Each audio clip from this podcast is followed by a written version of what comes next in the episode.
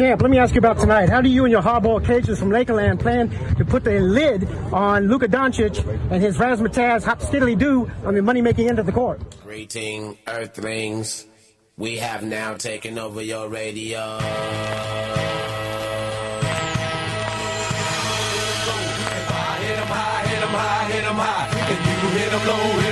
Going straight to the hole.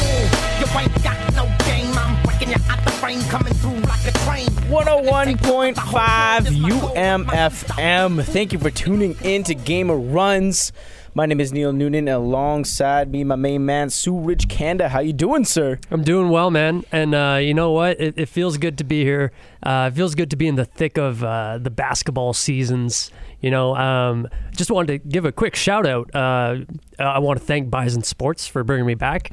I get to do some play by play for the Bisons. I just want to give a shout out to uh, Isaac Miller Jones. Oh, I I want to start this off. We don't give the Bisons enough shine here uh, on the basketball, the U of U, U Manitoba and Winnipeg's only basketball uh, podcast and radio show that we know of. uh, that we know of. So we're the best. That's so. relevant. That Yes. matters. Uh, this is the only one.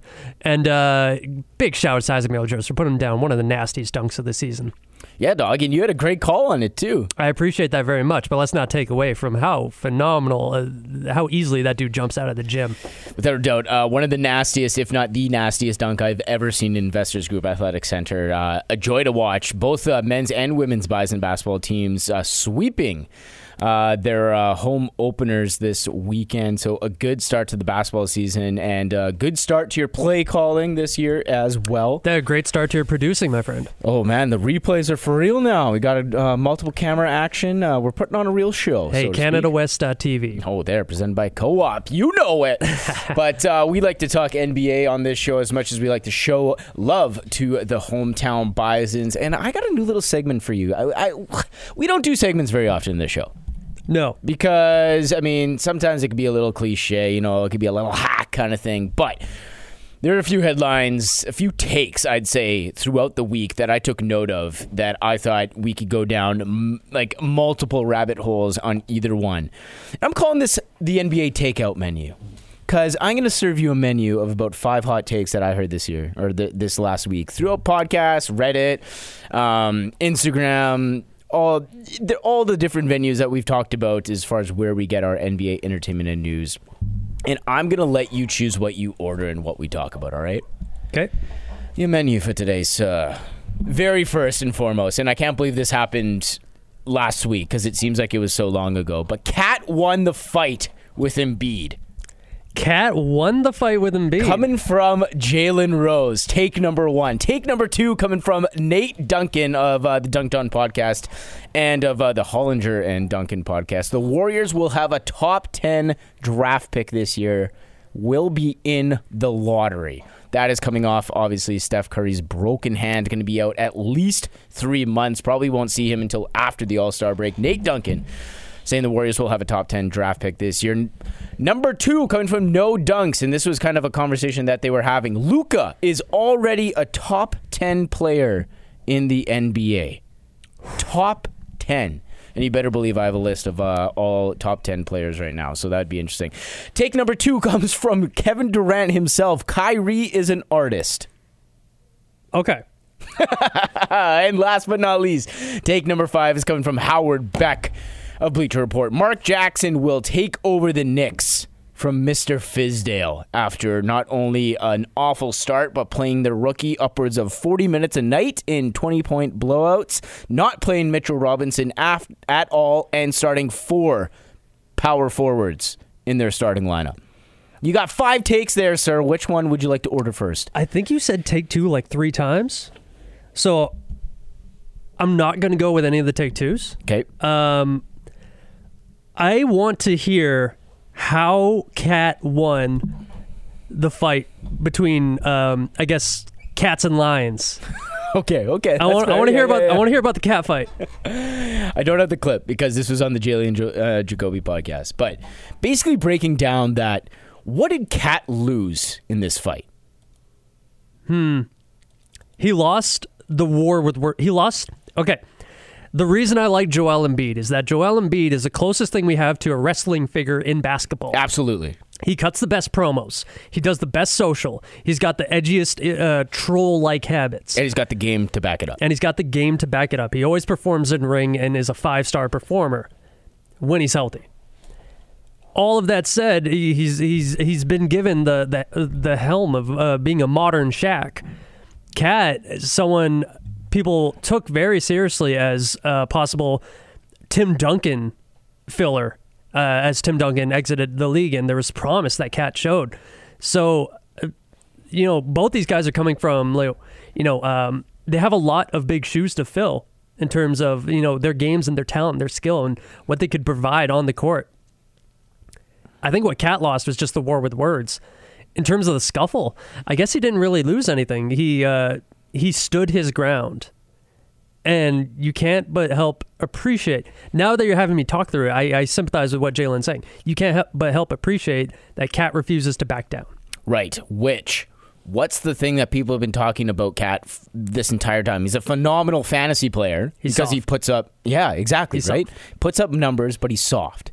So going up against arguably, I would say his biggest competitor, not only figuratively but literally, um, and not backing down to this scuffle, or as Charles Barkley calls it, like a little hug, and then he gets headlocked on the ground, right?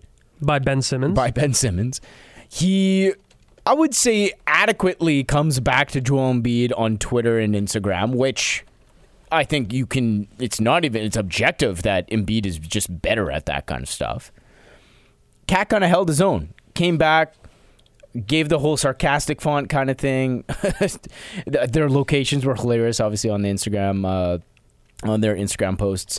But I think what Jalen was saying, as far as Cat winning this fight with Embiid, is that Cat just didn't lose anything in this entire thing and stood up for himself, stood up for kind of his place in the league, stood up for his team, the four and one Minnesota Timberwolves right now.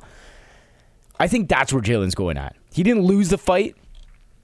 Did he win it? I mean, what kind of like? It's not like they're throwing punches, anyways, right? Yeah, Like, there wasn't fair. really much to lose. Um, he did get a thumb in the eye, I guess. That is kind of a bummer. It looks pretty gnarly. Right. Um, but yeah, you know what? I guess you're right. Do you think anything more of Embiid after this?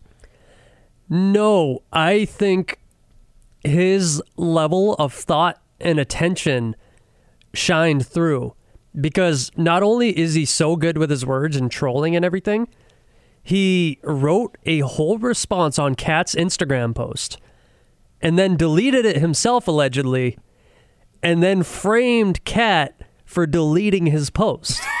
for deleting his comment. Just next level trolling. Yeah, he he commented on Kat's Instagram and deleted it and then posted on his story, dude hid or delete my post. What a guy. Like, is that not so well thought out and so crazy that it had to force Karl-Anthony Towns' Instagram manager to mention that we didn't delete anything. that it, that is why I'm so happy that yes he got caught um, and you might think less of him because of that. I think more of him because of that. Like he thought it out that much. Like Right. I'm gonna make you look way more sensitive. Not only am I calling you um, a sensitive cat, if you will, um, but I'm gonna I'm gonna put more on you. I'm gonna fake news you. like that's that's the level of troll that Embiid is. So I think more of both of them coming out of this. Quick side, uh, quick sidebar. What percentage of NBA All Stars have a social media manager? Oh man, Is it above fifty? yes, Yeah. Okay. Yes. Um, they at least have someone, and if not, they have an agent who they work in correspondence with what Right. they post. Right. Right. So if not a social media manager, an agent. Is that not fair? Yeah, I, I, I- would say I think- so. I think yeah, that's fair. at least someone giving them advice and guidance as far as what to post and what not to post. Uh, yeah, I think there's very few players who, like, you got to be out of the league and have like, you got to be no chill Gil, You got to be Gilbert Right. Arenas to truly be your, like yourself on Instagram. Just letting it fly. Yeah, there's very few who actually let it fly, and uh, I think Embiid Embiid has his homies write his stuff up with him, and he posts it for the most part. Embiid Right. probably is one of those dudes who is close to having no leash on social media. Incredible, man. I'm so glad this happened so early into the season. I mean, it, it is too bad that these teams do not face each other until March, if I'm not mistaken. Yeah. Which is really too bad. But I mean, they're two of the top players in the league, bar none, and them going at each other for probably the next decade or so is going to be super interesting. So, I mean, the more. The more love lost between these two, I'm all for it. Yeah, no, I'm with you, man. Uh, the more I hate to say this, but the more altercations in the NBA, kind of the better. Word. It- it's kind of dope, man. Without a doubt. Everyone's saying that the players love each other so much, and the AAU generation, they're all buds, they're all friends. Yo, give me more headlocks. Straight up. Give yeah. me more headlocks. give me give me some bully stuff, man. Was there anything else on the take menu that uh, you want to dive into a little bit? Steph Curry, Okay. greatest shooter of all time. Yeah.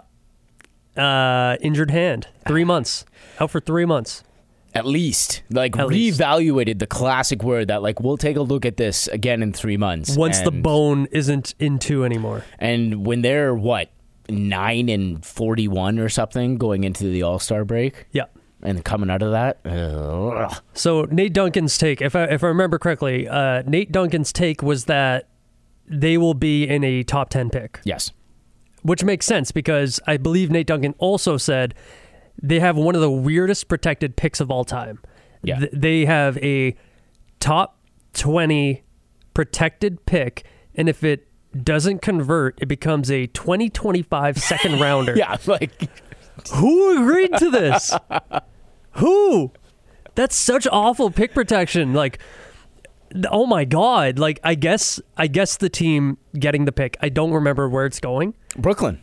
Brooklyn. This, this is part because KD. This, this is the D'Lo trade. yeah, well, because KD didn't want to go straight up for D'Lo, yeah. so it's like you guys have to put a pick in there, or else this isn't going to work.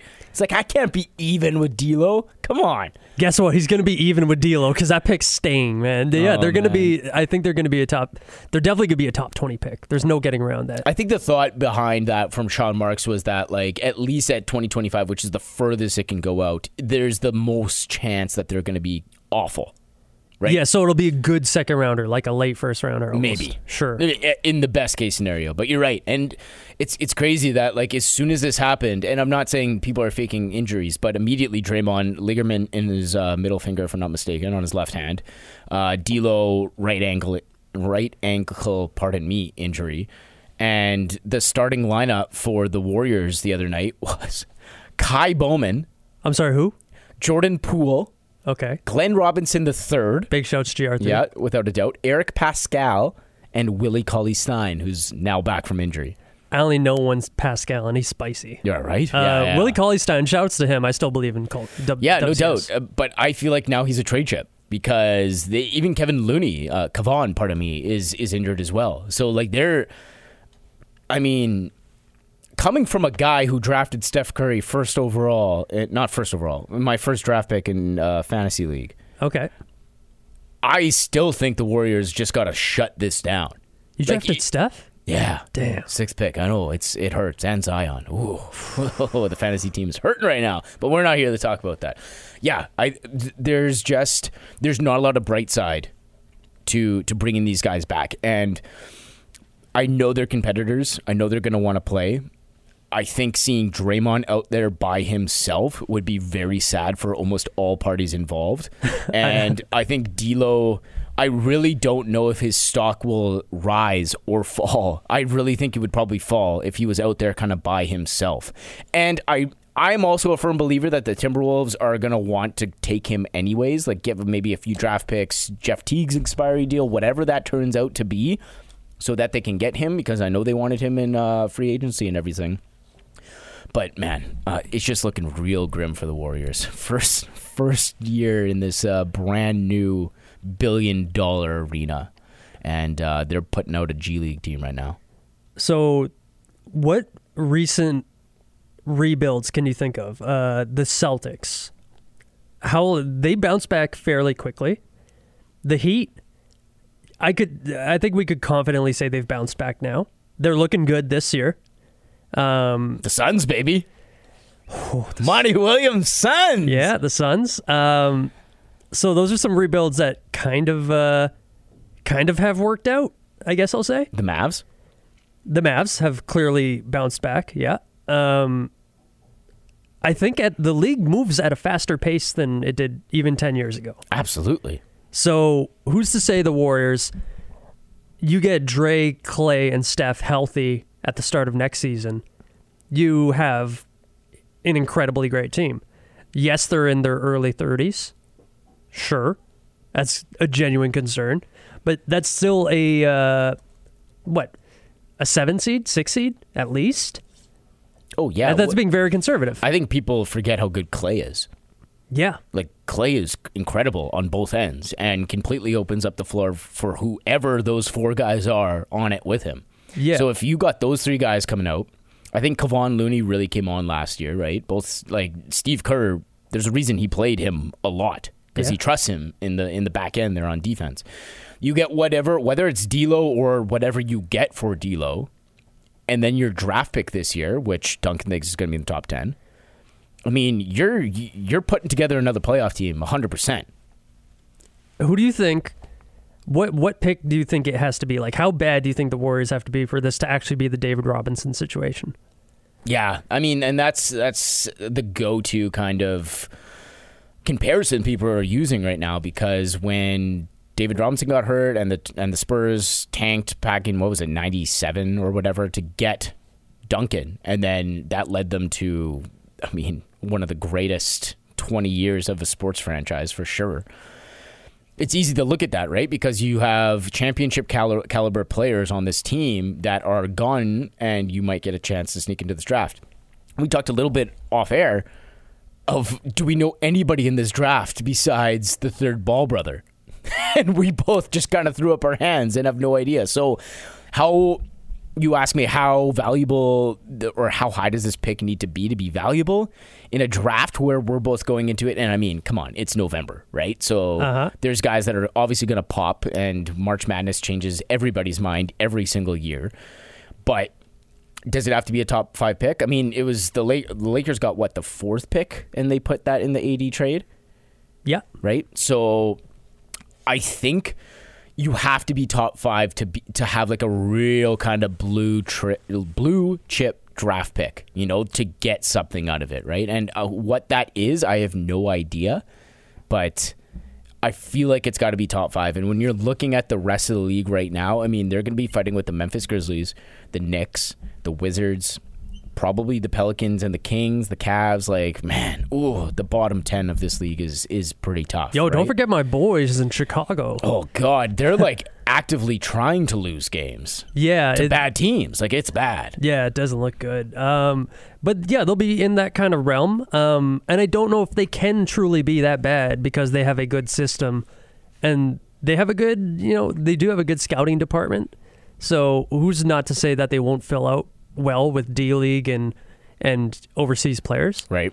But with that said, I opened up the mock drafts, and you did make a good point. I could not name off the top anyone except LaMelo Ball, but crazy that the things 2K do, uh, does when you uh, when you download draft classes from oncoming years that are fan made, and there's parts of you that's like. You, you kind of become attached to these players. The, we were fans of Zion in 2017, not should be, not just because of Instagram, but because we got to play as him in NBA 2K18, and that that is a great measure to introducing uh, the mainstream basketball fan toward the play style of an up and coming or a prospective talent, right? Man, in 2K17, I drafted pass or uh, what, what was his name? Skal Labissiere. Oh, Like, Skal, every man. time, yeah. Unstoppable. He was nasty. Yeah, um, or Harry Giles too, right? Oh, That's- yeah. No, that's a great point you're making. So I'm looking at the mock draft. Um, big shouts to my old roommate Dave, who drafted James Wiseman onto his team and, and led the Nets to perennial uh, title contender. Uh, James Wiseman is slotted to go number two to Cleveland in the uh, NBA draft mock draft. So um, James Wiseman, Precious Achiuwa, and uh, and RJ Hampton. RJ Hampton is actually a familiar name as well, but th- those are familiar names. He's Uh, the guy that left to go play in New Zealand as well. Yes, That was that's why you know that name. Yeah. So um, there are some familiar names, but uh, there's nothing I see that would be you know, at first glance, I, I don't watch college ball. I'm not going to beat around that in any way. Um, but if, if there was anyone who would possibly be able to ch- help the Warriors, would, what kind of position would they draft for? A center or a power forward? I'd, I'd assume Or just go big on on a wing. You know, like who's who's at that three the best two way right guard that you can get. right? Like right now, if if they were all healthy, Glenn Robinson the third would be their starting wing, Yeah. right? So I I would think, and that's I would argue is the biggest swing position in the NBA. Like if you have a top fledged wing player, and I kind of want to get this with the whole Luka thing. If you have one of those guys, you're a contender almost, Yeah. right? Because not only are they could play point forward kind of thing, but in this kind of NBA, those guys, Kawhi, LeBron, you put Giannis, Paul George, all those guys kind of together, right? Those are the guys that make a big difference both offensively and de- defensively, Oh, yeah. right? So if they could take a big swing on whoever that is, um, it'd be really interesting. That's Cool. for sure. But it, it is really sad for Steph specifically. I mean, three months without one of the, the best players in the league, one of the greatest guys in the league.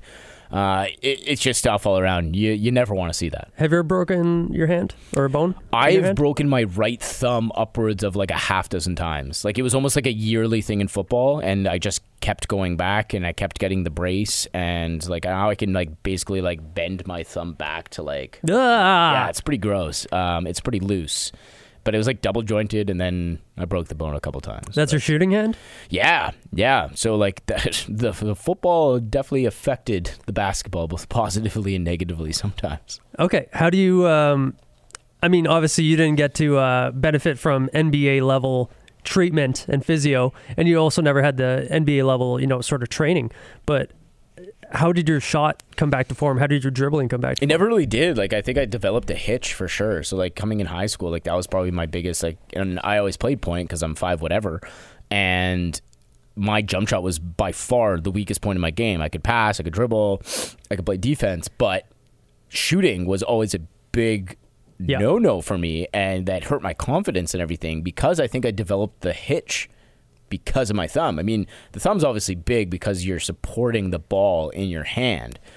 But luckily for Curry, it's his left hand, which Yep. is good, right? It's, it's not a shooting hand. But I think it's easy to kind of put aside how important that non-dominant hand hand, is still as in the shooting form as well, right? So, um, I think the three months is it's they phrased it the right way. They phrased it because they might as well just shut him down too. But uh, Dude, he's been to five straight finals. He's played more games than anyone in the league. yeah, take the year off, man. The season Just tickets chill. are sold, right? It's so common to. Uh, uh, this is taking load management to the next level.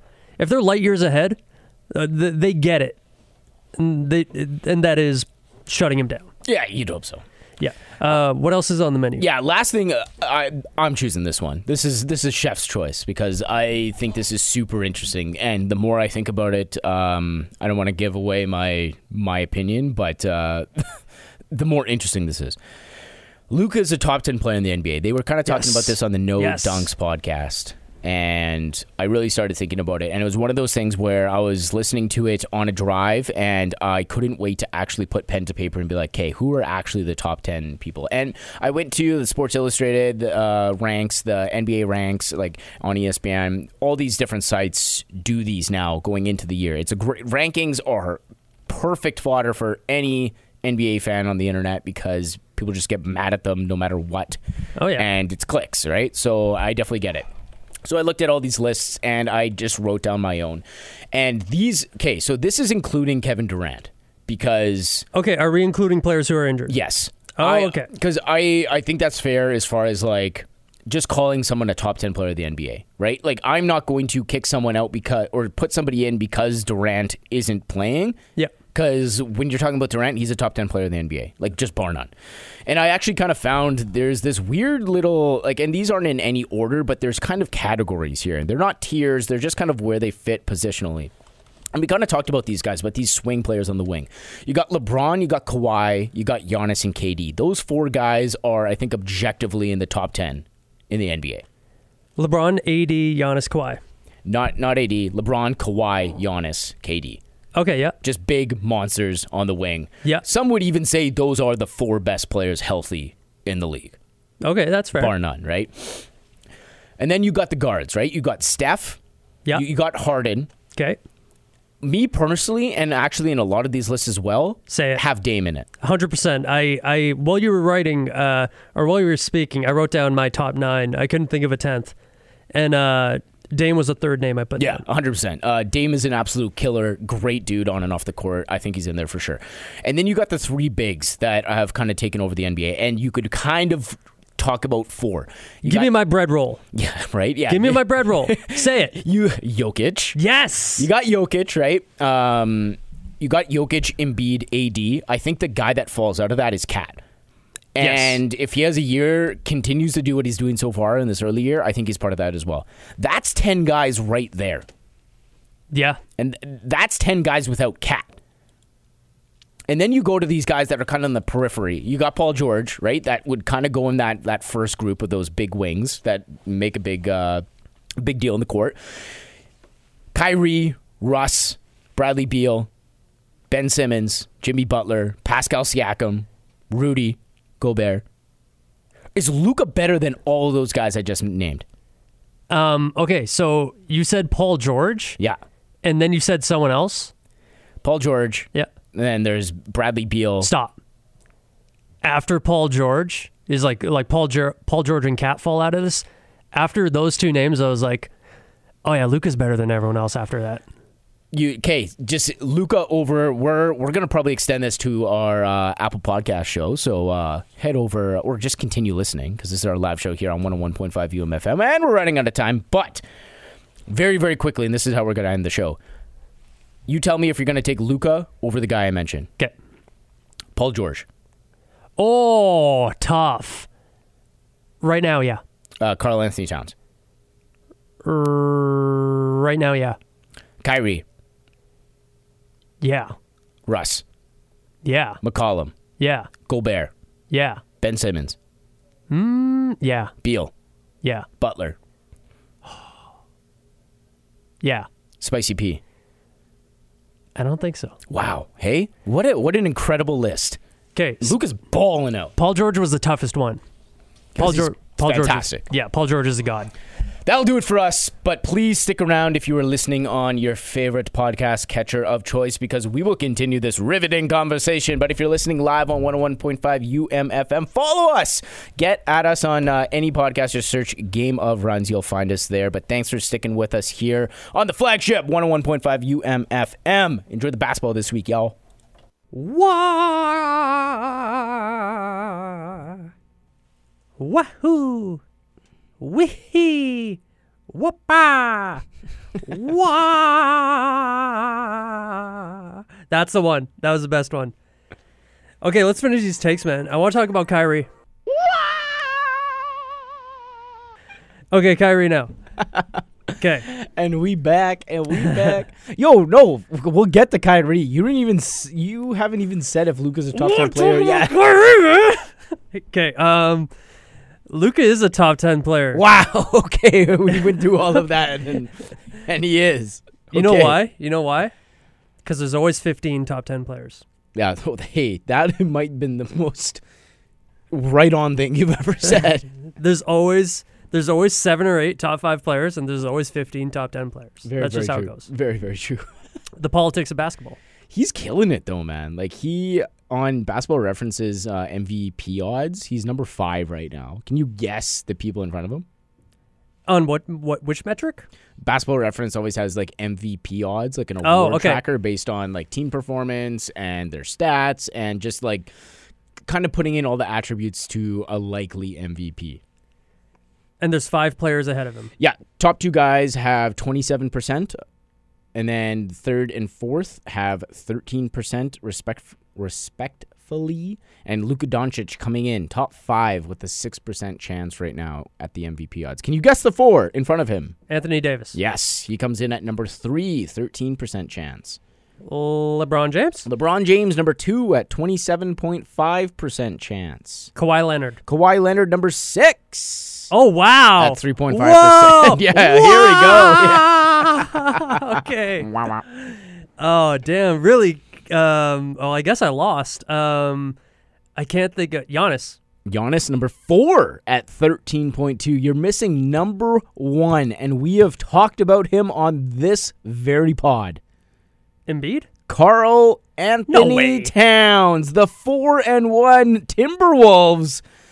He has a 27.6% chance to be MVP if the season ended today. 27 points per game, four assists, 12 rebounds, two blocks, two steals, shooting 55%, shooting 52 from beyond the arc. Wow.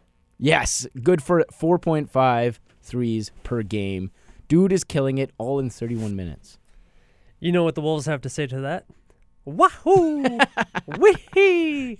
Whoopa! Okay, I'll stop with that. You're killing it though. You're Uh, it. I'm though. getting better at the Mario ones. A- anyways, the um, he's he's really good, man. I, I just don't see how anyone could see this as sustainable measure. But that's why Basketball Reference has that metric. It updates as the games go on. 100%. Yes. And Karl-Anthony Towns has a very hot start.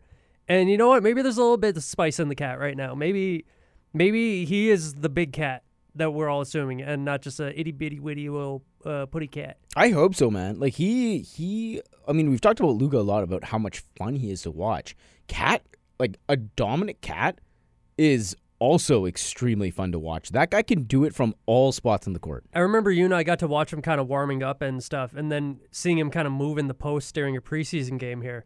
And like, he moved with such fluidity because that was his rookie season. I'll never forget that. He just moved so differently. I remember he was working out with his tr- with his trainer. It was just one on one at a hoop, and we were like sitting in these chairs on the baseline. Just mesmerized. This was uh this was media availability for that preseason game that was in Winnipeg a few years back. And yeah, this was Cat's first year in the league, number one overall draft pick, and they were taking on the Bulls here in Winnipeg. And yeah, we were absolutely mesmerized. That's a great way to put it because the way this guy, who's, I mean, he's close to a seven footer, I'm sure with the, the new heights in the NBA, he's a little less than that. But the way he can move and how fluid he is, the what he can do with putting the ball on the floor. I remember he even like put the ball between his legs for a dunk just as he's just warming up, playing around. The dude's a monster, and if he can have any sort of support around him as a team, and I mean the four and one, it is what it is. I know they've beaten up on some bad teams, but I'm all in for a Karl-Anthony Towns year, like a an All NBA Karl-Anthony Towns year. Yeah, and maybe going back to the Embiid Towns situation, maybe this is what he actually needs to become to actually awaken. light a fire under him. Exactly. So uh, I do have high hopes for Cat, and uh, th- this is still the Luka Doncic talk. Luka's deserving of all the praise as well. Uh, Luka's just hitting his stride a lot sooner than everyone anticipated, and um, he's just dumb good. He's seriously dumb good. he's incredibly he's fun to watch by all accounts so far he's a good teammate um he plays in not just an attractive manner but a smart manner and uh sure he could be a little better on defense with the offensive weight uh it's usually forgiven so of course. yeah What's uh, LeBron's famous stat line? 27 7 and 7 Doncic this year, 27 points, 10 rebounds, and nine and a half assists per game through five games. Small sample size. justified mvp odds right now Oh my goodness. Dude is so much fun to watch. Uh, and like, i cannot believe Kawhi is six though it is pretty crazy. Yeah. I think it's because he, I, I think he's missed two games, if I'm not mistaken. Okay, that's fair. Maybe That's just fair. one game. But, uh, I mean, Kawhi is also dumb good right now. And when he is playing, I think he is the best player in the league, bar none. The dude is not only doing exactly what we saw with him doing with the Raptors last year, but his passing has been so much better as well. Um, the way he's facilitated all uh, through these wins has been incredible, and of course the classic, just the steals. He had one on Bogdanovich against Utah the other day, where it just literally he, Manhandled. he doesn't steal the ball; he just takes it away from people. You're not a lot even- of players do that. Yeah, you're not even like thinking about like you you you don't even dribble yet. You're kind of serving the floor and you don't expect he he got mugged. Yeah, He literally got mugged on the court. It was pretty bad. And uh Kawhi does that to people. Kawhi end, almost ended Ben McLemore's career in real time as he got uh two steals on him. He uh, may have because is he even in the league? I don't think. He yeah, so he did. You're ruthless, man. You're Yeah. ruthless. Okay, let's let's get the Kyrie talk. I think. T- sorry, to end this Luka talk, I would say he's kind of fighting with Karl-Anthony Towns and Paul George for that like last, I would say, official top ten spot. You Yeah. know, but I mean that's that's pretty damn good company for a second year player. Yeah, and um, he is a top ten. He's a top ten to me. He's a top ten to us Hundred percent. Uh, because there will always be more top tens than The 10. donk, baby. Way too much fun. Now, speaking of way too much fun. Oh man, Kyrie Irving, man, the floor is yours. KD calling him an artist. What's you'll say? Kyrie and I are the same age. I say that every time I talk about Kyrie. It kind of puts things into context when you think that way. I do that with Kawhi a lot. He's like You're the same. Kawhi is a 91. Yeah. Just like me. I'm a 92. Kyrie's a 92. Uh, I have no problems talking about mental health. I, I I've dealt with mental health issues, and I've uh, dealt with some anxiety and depression, and definitely uh, a lot more people than they let on deal with seasonal uh, seasonal affective disorder uh, in, in Winnipeg. Um, and should you feel comfortable, you should reach out to people uh, who you know care about you or professionals about your help. Um, but Kyrie Irving's mental health was brought into this. And I can't help but think how that money or position or power or skill would change me. And Kyrie Irving's in a dumb, an incredibly tough position where he was he was a number one pick. He was renowned as one of the brightest young things to come into the league. And then he got it all put on him as soon as LeBron James joined his spotlight. Kyrie Irving um, grew to become one of the best clutch players uh, of of his you know of his stature, one of the most uh, fun to watch players, and now he's kind of in this position of his own leadership. Uh, coming into his own position of leadership came from one kind of wanting to take the floor away from LeBron, not not take the shine away from LeBron, but like he wanted to run the team, right? Um, and then that was part of his reasoning for going to Boston. He can be a leader for these guys, and then so happened to turn out he wasn't a great chemistry fit, and he wasn't a great leader for these guys. And he could be a great leader elsewhere. It's just he wasn't a great leader for this culture of basketball in Boston. And as he made his way to uh, the Nets, he's kind of joining a young, a young franchise. Uh, the Nets have been around forever, but not this iteration of the Nets. You have a new owner. You have team. You have a couple players on the roster who have not tasted a level of success that these three imports have: DeAndre Jordan, Kevin Durant, Kyrie Irving. So, as a 27 year old, when you're tasked with all that, and then it comes out uh, through ESPN, uh, Jackie MacMullan did a great little piece. I, I don't even know if I would consider it a great piece. It was a, it was a it was a piece, and uh, of course Jackie MacMullan's an incredibly great writer, but determining if it's great or not is subject to how you think it affects people personally and how it actually gets the media and people talking about it. As a press piece, I think it did a great job.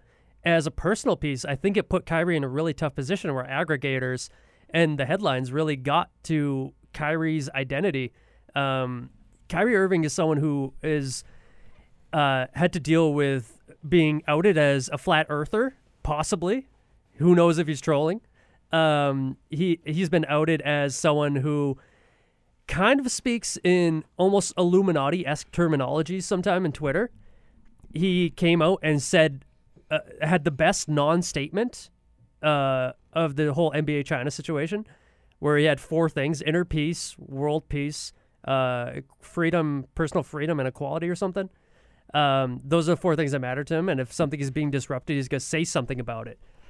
Kyrie Irving says he's going to say something about it, but it's also come out in that article and through aggregators.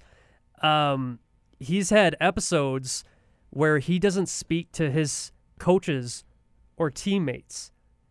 And that's an issue. Uh, communication is obviously one of the biggest factors, especially when you're basically living with these guys. And that's an issue uh, if you can't communicate the, uh, with them. If that's mental health related and he just needs to shell himself away, I totally sympathize with that. That's really tough. But it had it was an episode as previous as going to China for some preseason games. You just joined this team and you're having this episode in another country. It would obviously be concerned to Nets front office that you know maybe the rumors or maybe the scouting report on Kyrie Irving as uh, not being problematic, but being a complex individual are true. And maybe that's something to be seriously concerned about. For one, uh, covering your bases as a franchise, and two, this dude's own personal health. So, Man, so many ways to go with that. Very thought thoughtful response. I understand why you wanted to talk about Kyrie now. yeah, I mean, uh, I I could, uh, as you do with Kawhi, like that's such a tough position to be in.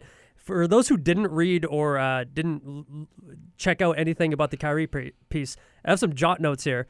Um, when he was asked to join in on performance data mining procedures, which would include wearing uh, these wearables like heart rate monitors and everything, um, Kyrie uh, kind of brushed it off, said he wasn't wasn't really fond of it, and then sternly said after some, uh, you know, after they tried to egg him on to do it, uh, "I'm not doing it," just very clearly. Um, and that's the Nets. Like they have a very rigid program.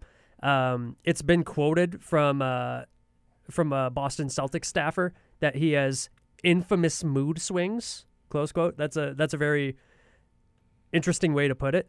Uh, you alluded to the KD statement. I look at Kyrie as someone, uh, somebody who is an artist. You have to leave him alone.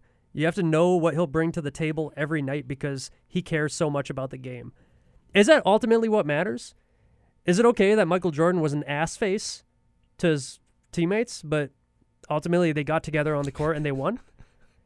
Ass face. I, I realized if I changed face to whole, I might not be able to say it in whole on, on radio.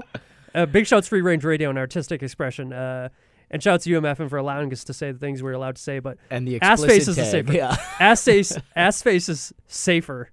Um, but yeah, um, th- th- there's those sort of situations. And is he is he an artist? Well, an artist is anyone who creates something. I guess that's an overarching term. He uh, creates mixtapes. That's for sure. Kyrie Irving is a complex individual. Some would say Kanye West is a complex individual. Kanye West pisses me off, dude.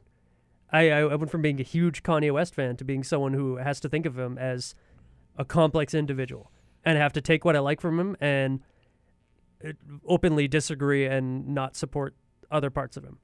And that's the same I think that we have to do with Kyrie. Yeah, I mean, so you actually took two comparisons right out of my head and said it yourself, both the MJ and Kanye kind of thing, right? Because in, in in different respects, for sure, because Kyrie absolutely still performs on the court, regardless of what happens off of it, right? Like this year, he's averaging 30 points per game. Oh, he's killing this it. season. Uh, put up a 50 piece, right? Uh, almost had a chance to to win that game at the buzzer as well. He's been sensational on the court. He is a sensational basketball player. Probably the, actually, not even probably. He objectively has the best handles in the league. Yeah. And uh, we talk about this a lot, but I'm a firm believer that handles is not just dribbling, but it's it's in the air as well. It's it's your hands on the ball and, and what you do with that. And he's incredible. He's also one of the greatest layup makers of all time. Exactly, and that goes right hand in hand with with the handling, right? Um, incredible. He's he's flashy. He's super fun to watch. Uh, he shows up in big games. He's incredibly clutch. But yeah, he absolutely is a complex individual off the court. I'm gonna knock down a few things that you just brought up as far as the points go, and and, and this is this is Jackie Mack reporting. She is a reporter. She is a storyteller it is too bad with where we are in sports media that the the quotes on the Instagram page become the story. Yes. It's it's not the thousand to two thousand words that Jackie Mack spent lots of time interviewing and reporting and chiseling down with her editor to put on the site. It's that one quote that gets put up by Hundreds of Instagram pages. all of them. And if you're listening to the show, you I, I know you're following those accounts as well. We see them, uh, and I mean, Score Media does this more than anyone. I Yeah. feel like, as far as like a Canadian sports consumer, they're constant. Like if you go on their page, I think they're posting almost upwards of 20 Instagram posts a day. A lot of them are quotes from stories about players. And there's just one quote, but people take it, they run with it, and that kind of becomes the context around this entire thing.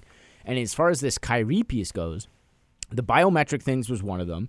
The not taking off the team or not taking off his hat during a team picture Yeah, that in was China was that- that also one- a big one. That one's a pretty unique one. Uh, telling them to Photoshop his hat off. Yeah, right. And then the and then the last one is um, the the mood swings one, right? Yeah. The biometric one, I've heard this from a few people on podcasts, and I agree with it for sure. Players have actively said no to this at almost every CBA in the past few, like the f- past few bargaining tables, because this does not help them in any way as far as getting contracts. The less the team knows about their health and their biometric uh, things, the less they can get away with off the court, the less money that they're going to make because there's more information. That doesn't help anybody. Yeah. So Kyrie saying no to that straight up, regardless of what they do as a program, I don't think bothers me too much. I think there's a lot of guys on the Nets that are young, up and coming guys that are willing to do all these kind of things. Uh, Joe Harris, Caris LeVert. Um, I mean, you go down that roster. They're they're all guys that I would not be surprised that would buy into this kind of thing, especially because it seems like they have. I don't want to say had yet, have a great culture around there. Um, the, yeah, the, the the team hat thing seems like it could have been very well an, a small thing that when you hear out of context sounds like he's being an ass face, Yeah. so to speak. Yeah. Because yeah, I mean, maybe he was having a, a really bad hair day or something. Like Honestly, he- that that might be it. right? Um, and maybe he was just having a bad day mentally, right? Like there's so many different things. Again, the the whole China situation that we've talked about at length was all happening at that time. Exactly. Over there while he was in China, right? So who knows? And I love your perspective on as far as like the whole mental health side of things. Like there's just so much that we don't know and we really just kind of see and hear about the tip of the iceberg with all these kind of athletes and Kyrie being as weird so to speak He's as, weird. as he 100%. is Yeah. um, I think it's easy to kind of just pile these things on, right? Like whether it's the flat Earth thing and now the hat thing, you just kind of put it all together, and I think it's very easy to have a negative outlook on him and his partnership with Durant and the Nets going forward, kind of thing. Because as much as I, I actually kind of really like the way Kevin Durant said that about what he did about uh, with Kyrie, as far as he's an artist and you just kind of have to let him be because I do agree what he does on the court is the most important. And the the artist thing is a fun comparison because yes, artists are in a very general way. They're people that create things, and he is one of those guys on the court. Who creates buckets? Yeah, exactly. in very beautiful ways. Yeah. And a lot of artists, naturally, um, a lot of the creation or inspiration come from sometimes deep, dark, dark places, or they come from different places that maybe people don't want to talk about openly. That could be the case for Kyrie, right? Um, whether he's getting his inspiration from conspiracy theories on the net or the Illuminati, whatever, it really doesn't matter. He shows up on the court constantly, Yeah. consistently. Dude balls out all the time. However. And maybe we'll talk about this later in the episode. I am a huge believer in the secret of basketball that Bill Simmons wrote about, where Yes. came coming from Isiah Thomas, uh, a huge part of the book of basketball um, that we're going to be getting a second version of. It sounds like the secret of basketball. I almost got this tattooed on me because I believe it so much, and it, it's it's so much more than basketball itself. I think it's just kind of a life philosophy. But the quote, "Basketball, the secret of basketball is it's not about basketball."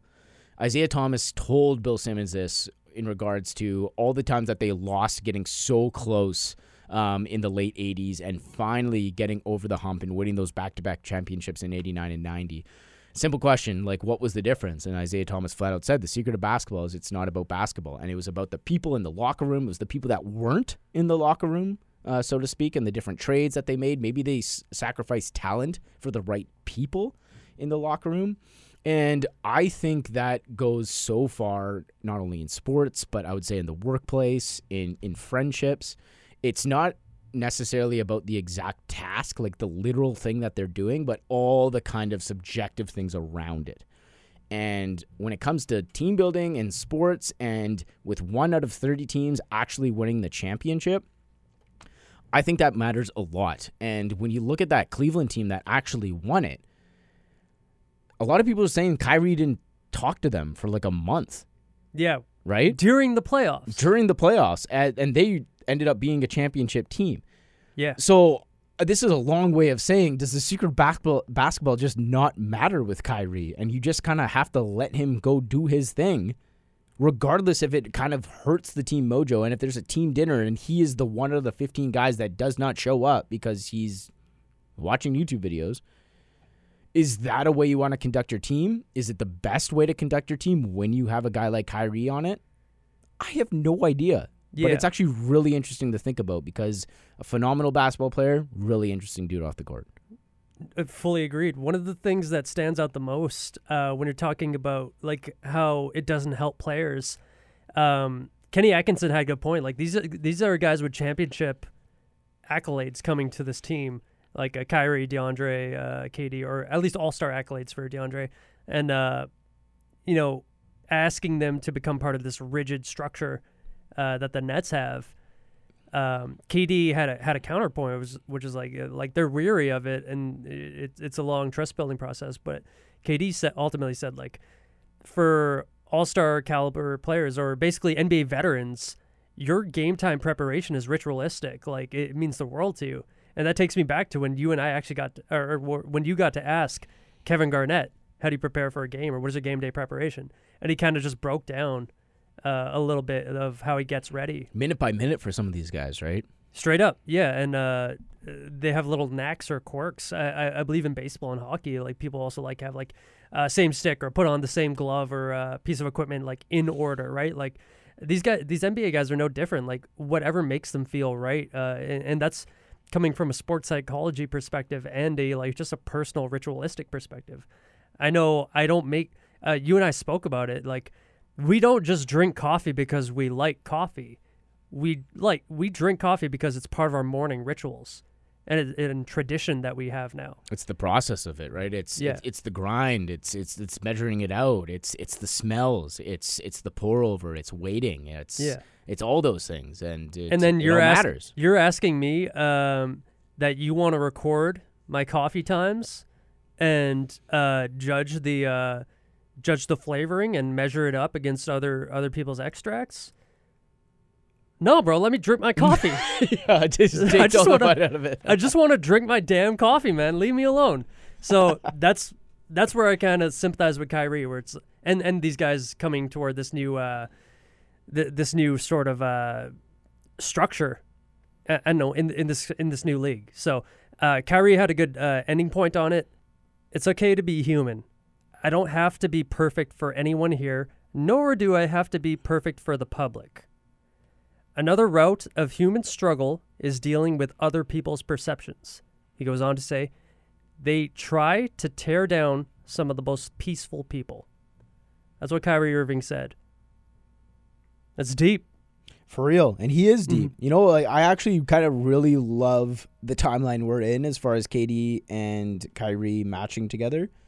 Because I mean, people have talked about this as soon as it happened. They're kind of two peas in a pod when it comes to these kind of things, and you hear them talk the way they talk all the time now, and they're so much more open about it. Having them together, and people have made the point even early on in the season, KD being on the bench, Kyrie is only talking to KD it's really weird. I've seen a few clips and uh, heard a few people talking about it on podcasts. It's kind of wild. Um, I do understand that they wanted to play together and they're really good friends on and off the court.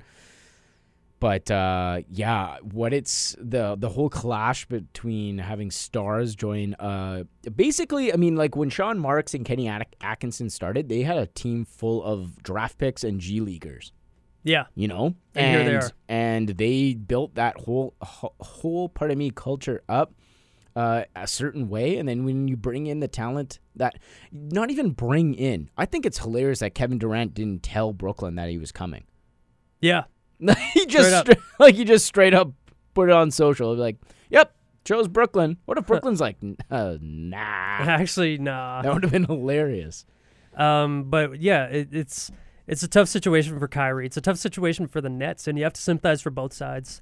And uh, it is to credit, I mean, maybe not to credit, to give you know a little bit of slack uh, toward the Nets, um, and you know, kind of pile it on Kyrie. That's tough, man. Of course. Like, that's a little rude. Oh, yeah. right. Like he has he has to come to the grips that um, he doesn't have to come to grips with anything. I'm just a dummy, but he has to come with grips that if he if he wants to make it work um, with his teammates, and his teammates trust him. Uh, Spencer Dinwiddie came out and backed him. Uh, a well, couple other- Dinwiddie was pumped that those guys were coming, right? Like he was Yeah. like the first guy on on social to come out and be like, "Yeah, yeah. So like yeah." Nets players have come out and backed. Like you don't see all of it and you don't know all of it. So, um, so we can only find out more possibly and hope that um, Kyrie finds happiness. without a doubt. Kyrie just released the uh, Kyrie six as well. It's Nike. actually crazy that there's what year is he in the NBA? Like it can't be more like six or seven.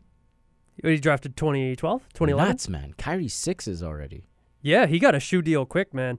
Uh, one of them has the Illuminati eye on the bottom, which is perfect. Classic. But yeah, um, shout outs to Kyrie. Check out the Kyrie Six. It's a great uh, budget uh, basketball performance model. And uh, yeah, what do we have to close on, my friend?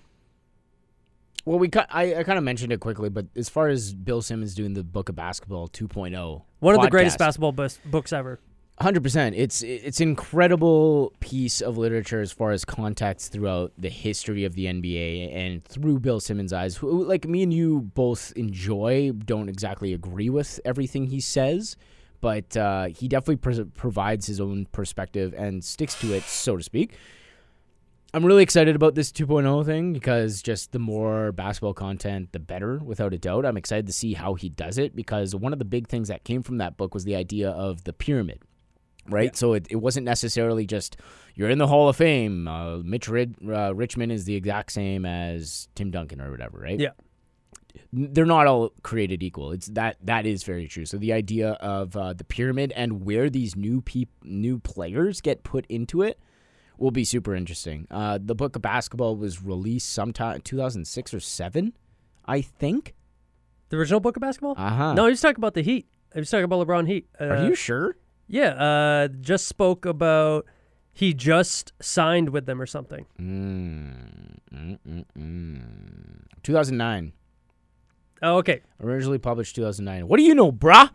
You know what? Hey, I stand corrected. I'm almost certain he. Uh, oh no, it's because I read it around 2010 or 2011. No, wait, no, no, no. I read it around 2014. Did he update it or something? Maybe. Yeah, I feel like I read an updated version, or he he spoke about LeBron and where he's headed next. Right, right, right. Yeah, I mean, you're not dumb, man. I'm sorry. I shouldn't have said that very loud, but you're wrong. I'm I'm okay with being. wrong. But for real, like the the idea of the pyramid is super interesting, and see where these new players shake out is is going to be big time. Like just looking at it right here, guess where LeBron James is on the pyramid as far as like ranks go? Number two. Twenty. What? 2009, He's twenty. He had Tim Duncan at seven. Oh, oh, Kobe back, Bryant at back eight. then. Yeah, no, I, I distinctly remember he wasn't. Uh, yeah, he wasn't high up yet. Charles Barkley ahead of him. Interesting, right? Dwyane Wade at 28. So I'm really excited to see where he puts everybody. Like, I, how far will LeBron James get vaulted? Will he get vaulted to two? I know he. I know Bill Simmons is a big MJ guy first. Um, where do guys like Steph Curry go?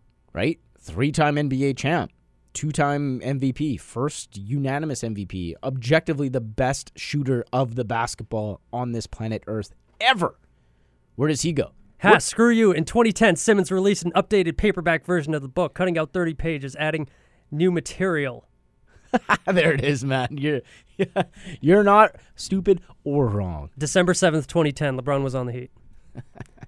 but yeah, um, please continue. Yeah, so I I- I'm just really excited to see where he goes with the pod. Um, and I I told you this off air, but I firmly believe this is his lazy way of doing all the work through podcasts and double dipping with the content. He's gonna get all the research out why by by having guests on and probably really smart guests, which I'm excited to have. Yep. Uh, anytime Bill has like people smarter than him that will call him on his BS, fantastic. All in for that. That book is going to be released. You heard it here. Maybe not first. That book Basketball 2.0 will absolutely be released and the podcast will become chapters. There's no way that not only him, but this Ringer publishing company that Shea Serrano basically started with releasing his books, Yeah. you better believe Basketball 2.0 will be coming out in paperback, hardcover, and it will be sold because These are also there's, there's too much money in it. yeah, and these are also the guys who did Grantland Quarterlies. Of course. That I don't think many people bought. No, but We're cool. yeah, definitely cool. Uh, I found myself looking for them after the fact, and they were always sold out at Chapters. yeah. Um, Big price on eBay now for those. I remember looking at them a few months back. Cuz yeah, they're they're super neat and those look dope on a on a bookshelf. is Bill Simmons one of the best basketball communicators of the past decade? 100%. Yeah, right or wrong as far as his his opinion goes? Yes, because He's one of the best sports media communicators. Yeah, and I think the biggest thing is, I mean, his whole thing has been kind of the fan side, you know. Yeah. And he was definitely one of the most prominent reporters first to come out and say, like, yeah, this isn't this is subjective. I'm I'm a Boston fan, Yeah. right? Like the Boston sports guy. That's how he started. I think what he gets across, and um, definitely more towards basketball than any other sport, is just his his excitement. You know. Yeah. And I think some those are the best podcasts. And I know that's what we try and do here is just like we love the NBA, we love the sport, we love talking about it, right? Like we don't get paid to do this. We just No. hang out on Monday nights and, and talk hoop. And I think it's guys like Bill Simmons and the Basketball Jones starters guys, no dunks now. I mean, you could just go down the list. It's so fun to listen and read people who are genuinely excited about something that you love right? Like that's the best content. So when when you ask or when you're saying that like Bill Simmons is one of the best basketball or sports communicators, absolutely, because what he does best is just gets you really excited about things you love. Yeah. And I hope we do the same. Shout out to you guys if you're listening. Uh, by the way, somebody make us a logo. yeah, anyone, please. Anyone? We'll pay you anyone in love. Yes, we'll pay you the amount of money of your favorite basketball player's jersey number. There's no 90s, right? don't think we so. should be good. I was trying to be. I was trying to be smart about that. Legally, 55 uh, or 55 is like the most common highest number, right? Well, Because you could do it in the hand. prudes over over at FIBA. That's true. yeah. We should be good. Yeah, I think so too. Uh, thank you for sticking around, uh, listening to us here, Game of Runs, not only on 101.5 UMFM live every Monday at 6 o'clock, but also in your ear holes if you're uh, listening on any sort of podcasts. Uh, you just search Game of Runs and you can most likely find us in most places. So thank you for tuning in to this one. Any closing thoughts, my friend? No, screw that. I want to go home, man. Yeah. Let's, let's go watch basketball. Word!